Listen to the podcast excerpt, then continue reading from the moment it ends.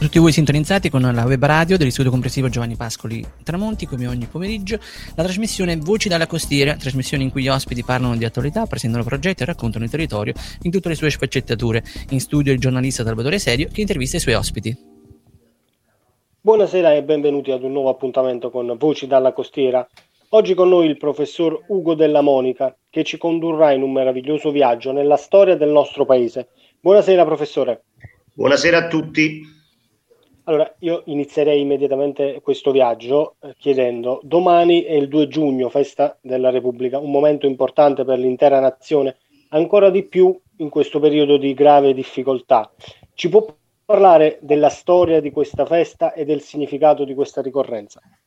Allora, domani noi festeggeremo l'inizio di una nuova fase della vita del paese, del nostro paese, dell'Italia, che è stata la nascita della Repubblica il 2 giugno del 1946.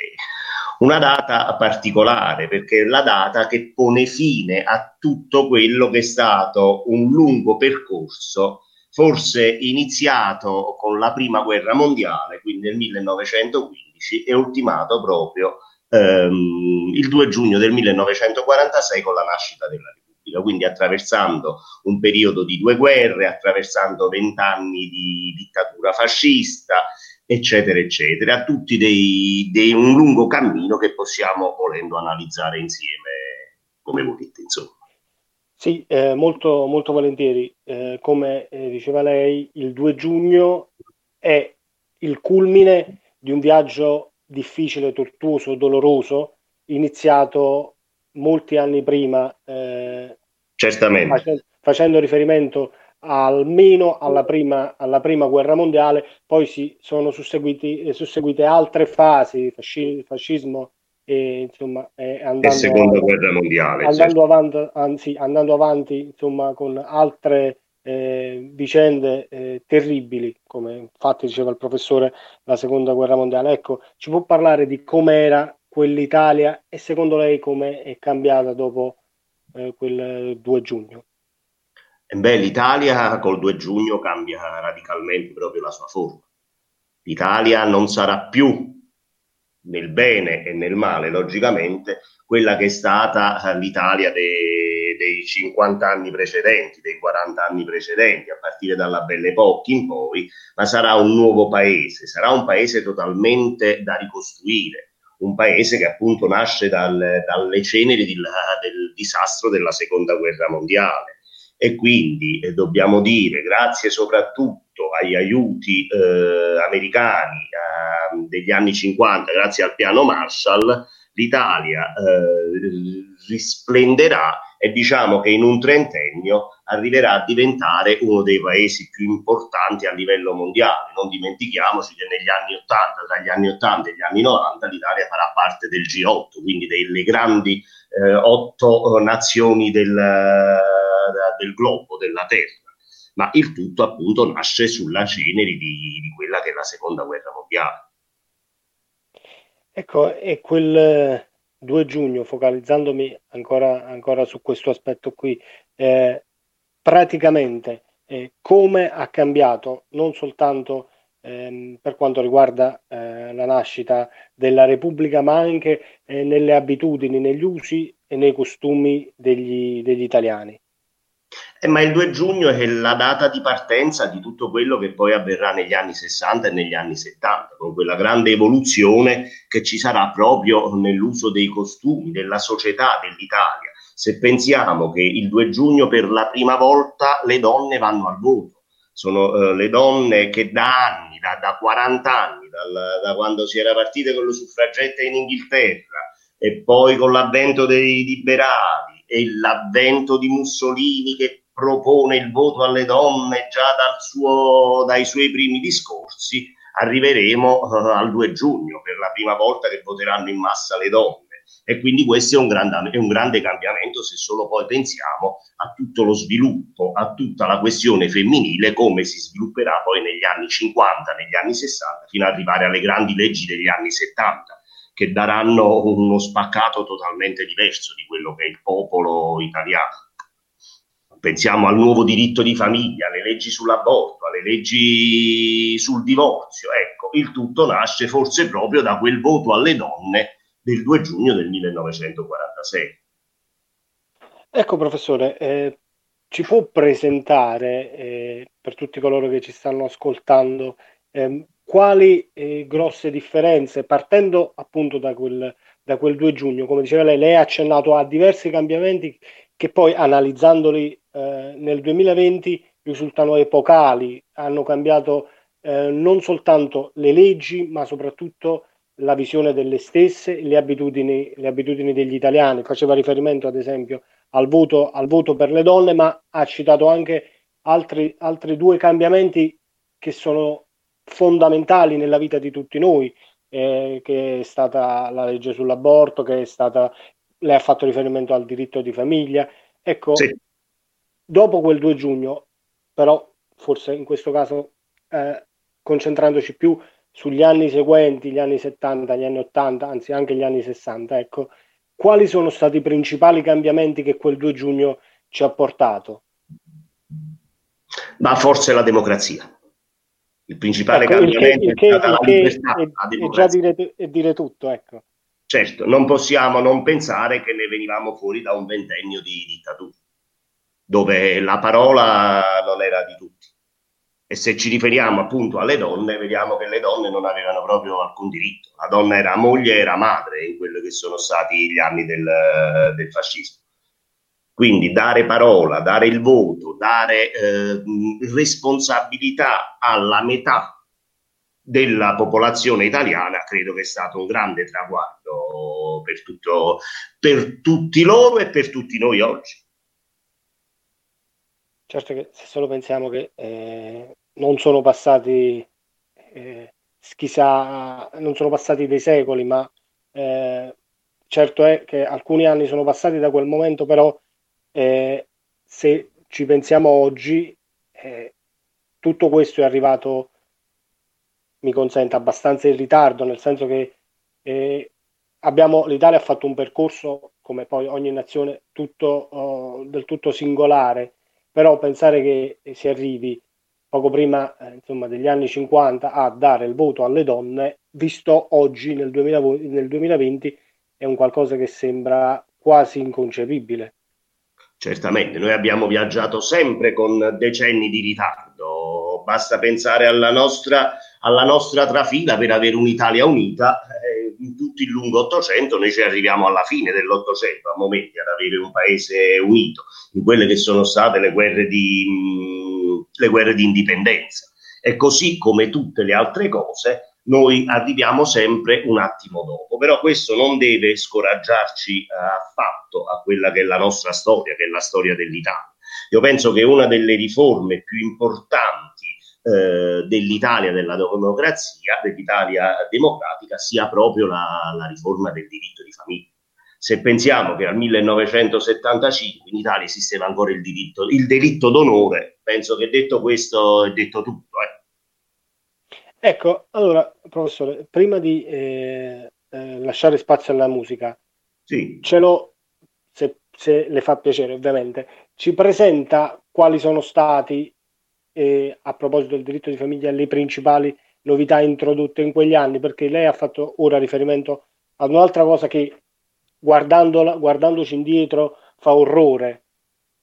Certo. È, è appunto il, il delitto d'onore.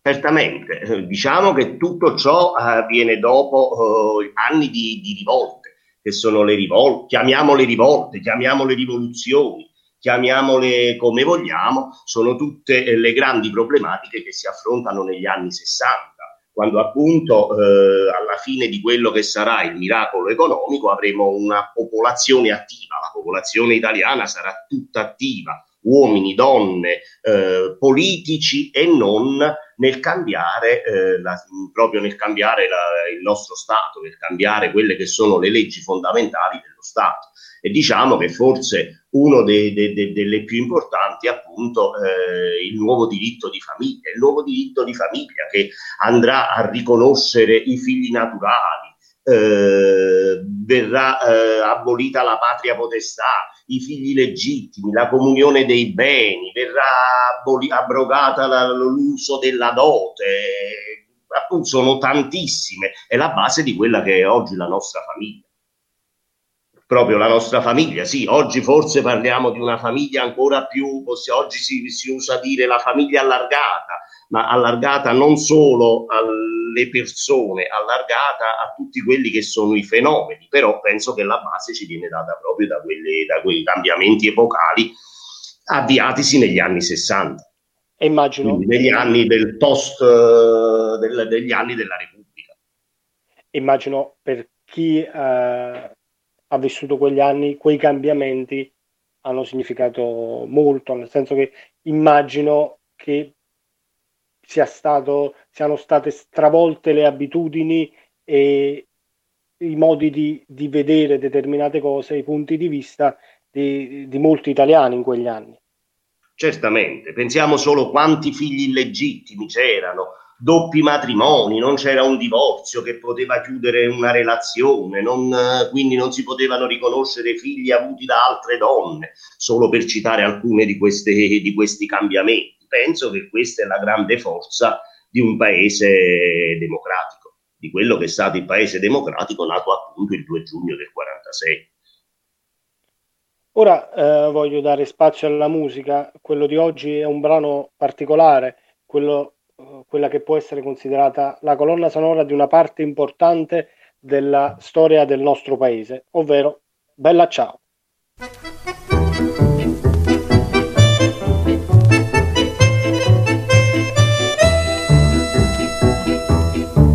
Una mattina mi sono svegliato Oh bella ciao, bella ciao, bella ciao, ciao, ciao, una mattina mi sono svegliato e ho trovato l'invasor. Oh partigiano, portami via. Oh bella ciao, bella ciao, bella ciao, ciao, ciao, partigiano, portami via, che mi sento di morire.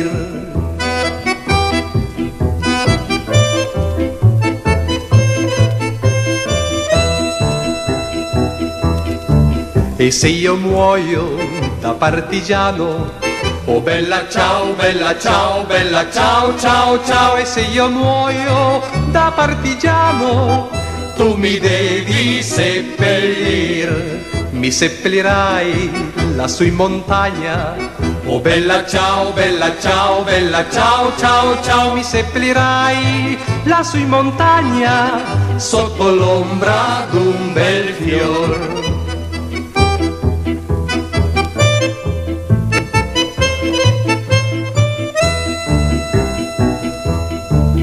E la gente che passerà. Oh bella ciao, bella ciao, bella ciao, ciao, ciao, e la gente che passerà dirà oh che bel fior, e questo è il fiore del partigiano. Oh bella ciao, bella ciao, bella ciao, ciao, ciao, e questo è il fiore del partigiano, morto per la libertà.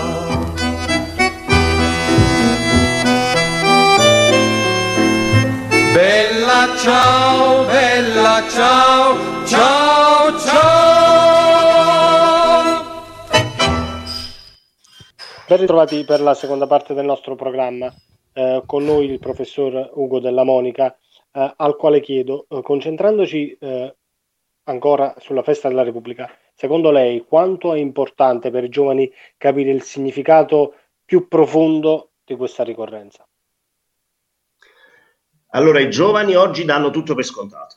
Io facendo il professore, appunto, mi trovo a non a combattere, non posso assolutamente dire a combattere, mi trovo a discutere tutti i giorni con i ragazzi su quelle che sono state le conquiste che abbiamo dovuto fare, che per loro è tutto scontato, ma forse anche noi alla loro età davamo tutto per scontato. È importante oggi credere in dei valori, è importante credere nello Stato, né in tutte le forme dello Stato, nelle persone, diciamo, che portano avanti eh, lo Stato. Perché poi alla fine ci dà tutto. E noi questo, per esempio, l'abbiamo potuto vedere in tutto questo periodo, tutto quello che ci, che ci è successo, così all'improvviso, nel giro di due giorni abbiamo dovuto cambiare la nostra vita, eh, ma ci abbiamo avuto e abbiamo tuttora uno stato presente che ci permette comunque di continuare eh, nel bene e nel male a vivere, eh, dandoci la cosa principale che è la forza di, di poter andare avanti e di voler andare avanti soprattutto. Beh, eh, professore, io la ringrazio per, insomma, per questo appunto, perché credo che eh, ci sia insomma, significato molto, molto profondo rispetto a quello che ha detto, ma credo anche che ehm, sia pure una questione di, eh, di, tempi, nel senso che eh, purtroppo i ragazzi eh, vivendo in quest'epoca qui vedono anche le cose delle quali parliamo oggi come un qualcosa che eh, non ci, non ci riguarda, ma non deve essere così. Cioè la festa del 2 giugno non deve essere soltanto l'occasione per eh, non andare a scuola o eh, so, per rimanere a casa e non andare al lavoro, ma deve essere un momento di riflessione proprio perché per celebrare questa giornata ci sono stati grossi sacrifici, eh, grosse lotte, insomma è stata una conquista fondamentale per quella che è la nostra Italia. Ci sono stati morti per conquistare questa giornata soprattutto, e appunto come detto noi ne uscivamo da una guerra, Pensiamo, ci siamo arrivati con una guerra a questo. Ecco, per questo dico, eh, è importante che i ragazzi capiscano che eh, celebrazioni, ricorrenze come questa qui non sono so- soltanto un modo per, eh, insomma, per vivere una giornata diversa, ma devono capire che dietro a tutto questo c'è un qualcosa di molto importante. Eh, professore, in chiusura, eh, un saluto o eh, un messaggio che si sente di mandare ai suoi studenti e a tutti i giovani che ci stanno ascoltando. Io ai giovani e ai miei studenti, appunto, eh, dico di, di credere di credere, eh, di credere in un ideale. Forse quello che manca oggi nei giovani, forse di quelli di cui parliamo, i nostri studenti sono ancora piccoli, ma io lo vedo anche con le generazioni successive, cioè i più grandi, forse si manca oggi in un ideale, un ideale che può essere sociale, può essere politico, può essere qualsiasi esso sia, ma un ideale da portare avanti. Allora io voglio dire, portiamo avanti con serietà con coscienza e con forza nostra, eh, il nostro ideale di libertà, di vita, di vivere in una, una società civile, assumendoci le responsabilità di quello che è il vivere, una, il vivere all'interno di una società civile. Nella civiltà, ecco, usiamo un termine brutto, viviamo in civiltà. Questo mi auguro e, e spingo i ragazzi a fare. Professore, grazie eh, per quest'ultimo messaggio e grazie anche per averci fatto fare un, uh, un, breve viaggio nella nostra importante storia, nell'importante storia del nostro paese. Grazie a voi, grazie a voi di tutti, di tutto. Oh, ora eh, vi proponiamo un interessantissimo contributo realizzato dal Maiori Music Festival nel quale sarà spiegato e raccontato eh, l'inno di Mameli. Eh, vi ricordo che la puntata di oggi di Voci dalla Costiera sarà eh, riproposta come di consueto domani in replica a partire dalle ore 10. Eh, voglio anche ringraziare Maurizio Salucci per l'assistenza tecnica e eh, darvi appuntamento a mercoledì augurandovi anche un buon proseguimento di giornata. Ora vi lascio come detto al racconto dell'inno di Mameli.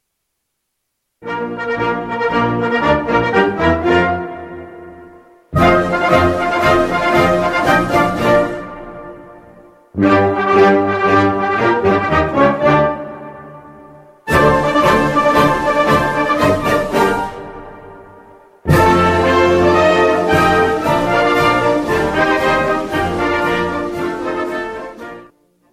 canto degli italiani, inno nazionale della Repubblica Italiana, conosciuto anche come Fratelli d'Italia, è un canto risorgimentale, scritto nel 1847 da Goffredo Mameli, allora giovane studente e fervente patriota, e musicato da Michele Novaro. Il testo fu scritto in un contesto storico caratterizzato da quel patriottismo diffuso che già preannunciava i moti del 1848 e la prima guerra d'indipendenza. Infatti, nel 1848 l'Europa e l'Italia sono attraversate da un'ondata rivoluzionaria.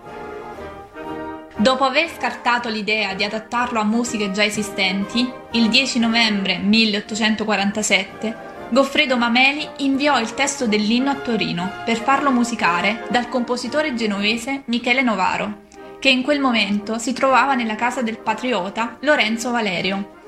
Novaro ne fu subito conquistato e il 24 novembre dello stesso anno decise di musicarlo.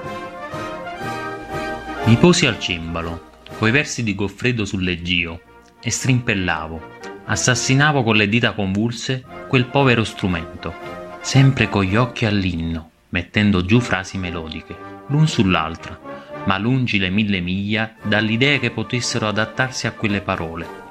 Mi alzai scontento di me, mi trattenni ancora un po' in casa Valerio, ma sempre con quei versi davanti agli occhi della mente. Vidi che non c'era rimedio, presi congedo e corsi a casa. Là, senza neppure levarmi il cappello, mi buttai al pianoforte mi tornò alla memoria il motivo strimpellato in casa Valerio. Lo scrissi su un foglio di carta, il primo che mi venne alle mani. Nella mia agitazione rovesciai la lucerna sul cimbalo e, per conseguenza, anche sul povero foglio. Fu questo l'originale dell'inno Fratelli d'Italia. L'inno debuttò pubblicamente il 10 dicembre 1847 a Genova quando fu presentato alla cittadinanza in occasione di una commemorazione della rivolta contro gli occupanti asburgici durante la guerra di successione austriaca. Il brano venne proibito dalla polizia sabauda fino al marzo del 1848, in cui fu costituito lo Statuto Albertino. Da questo momento in poi il canto degli italiani conobbe un crescente successo, anche grazie alla sua orecchiabilità che ne facilitò la diffusione tra la popolazione. Però la sua esecuzione venne vietata anche dalla polizia austriaca, che perseguì anche la sua interpretazione canora, considerata reato politico, sino alla fine della Prima Guerra Mondiale.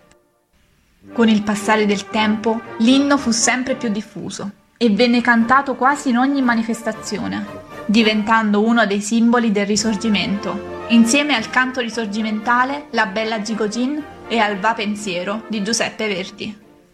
L'Italia, ormai pronta alla guerra d'indipendenza dell'Austria, si cinge figurativamente la testa dell'elmo di Scipione, come richiamo metaforico alle gesta eroiche e valorose degli antichi romani. Si riferisce all'uso antico di tagliare i capelli alle schiave per distinguerle dalle donne libere, la dea Vittoria dovrebbe quindi porgere la sua chioma perché le venga tagliata in segno di sottomissione a Roma.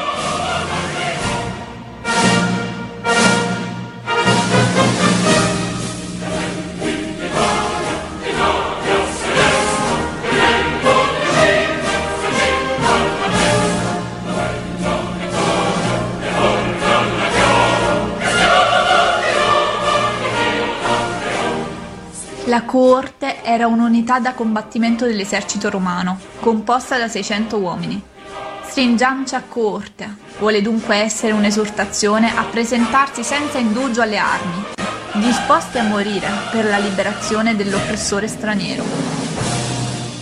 Si tratta di un richiamo alla speme, cioè alla speranza, di raccogliersi sotto un'unica bandiera di unità e di ideali, condivisi per un'Italia, quella del 1848, ancora divisa in sette stati. Il Regno delle Due Sicilie, lo Stato Pontificio, il Regno di Sardegna, il Granducato di Toscana, il Regno Lombardo-Veneto, il Ducato di Parma e il Ducato di Modena.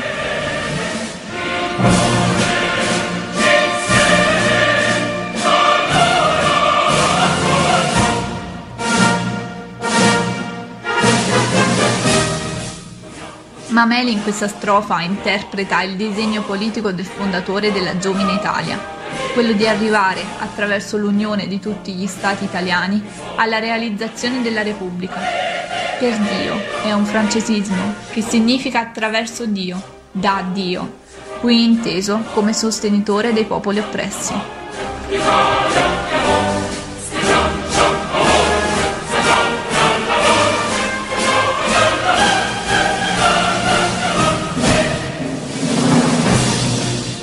La battaglia di Legnano del 1176 è quella in cui la Lega Lombarda, al comando di Alberto da Giussano, sconfisse Federico I di Svevia, il Barbarossa. Ancora un riferimento al dominio straniero. L'uomo citato è Francesco Ferrucci, che nel 1530 difese Firenze dall'imperatore Carlo V. Il richiamo a tutte le genti d'Italia e al valore e al coraggio del leggendario Balilla, il simbolo della rivolta popolare di Genova contro la coalizione austro-piemontese. L'Austria di Asburgo, di cui l'aquila bicipite era il simbolo imperiale, era in declino. Le spade vendute sono le truppe mercenarie di cui erano piene le file dell'esercito imperiale. E Mameli chiama un'ultima volta a raccolta le genti italiche per dare il colpo di grazia alla dominazione austriaca, con un parallelismo con la Polonia, ma il sangue dei due popoli oppressi, l'italiano e il polacco, può trasformarsi in veleno attraverso la sollevazione contro l'oppressore straniero.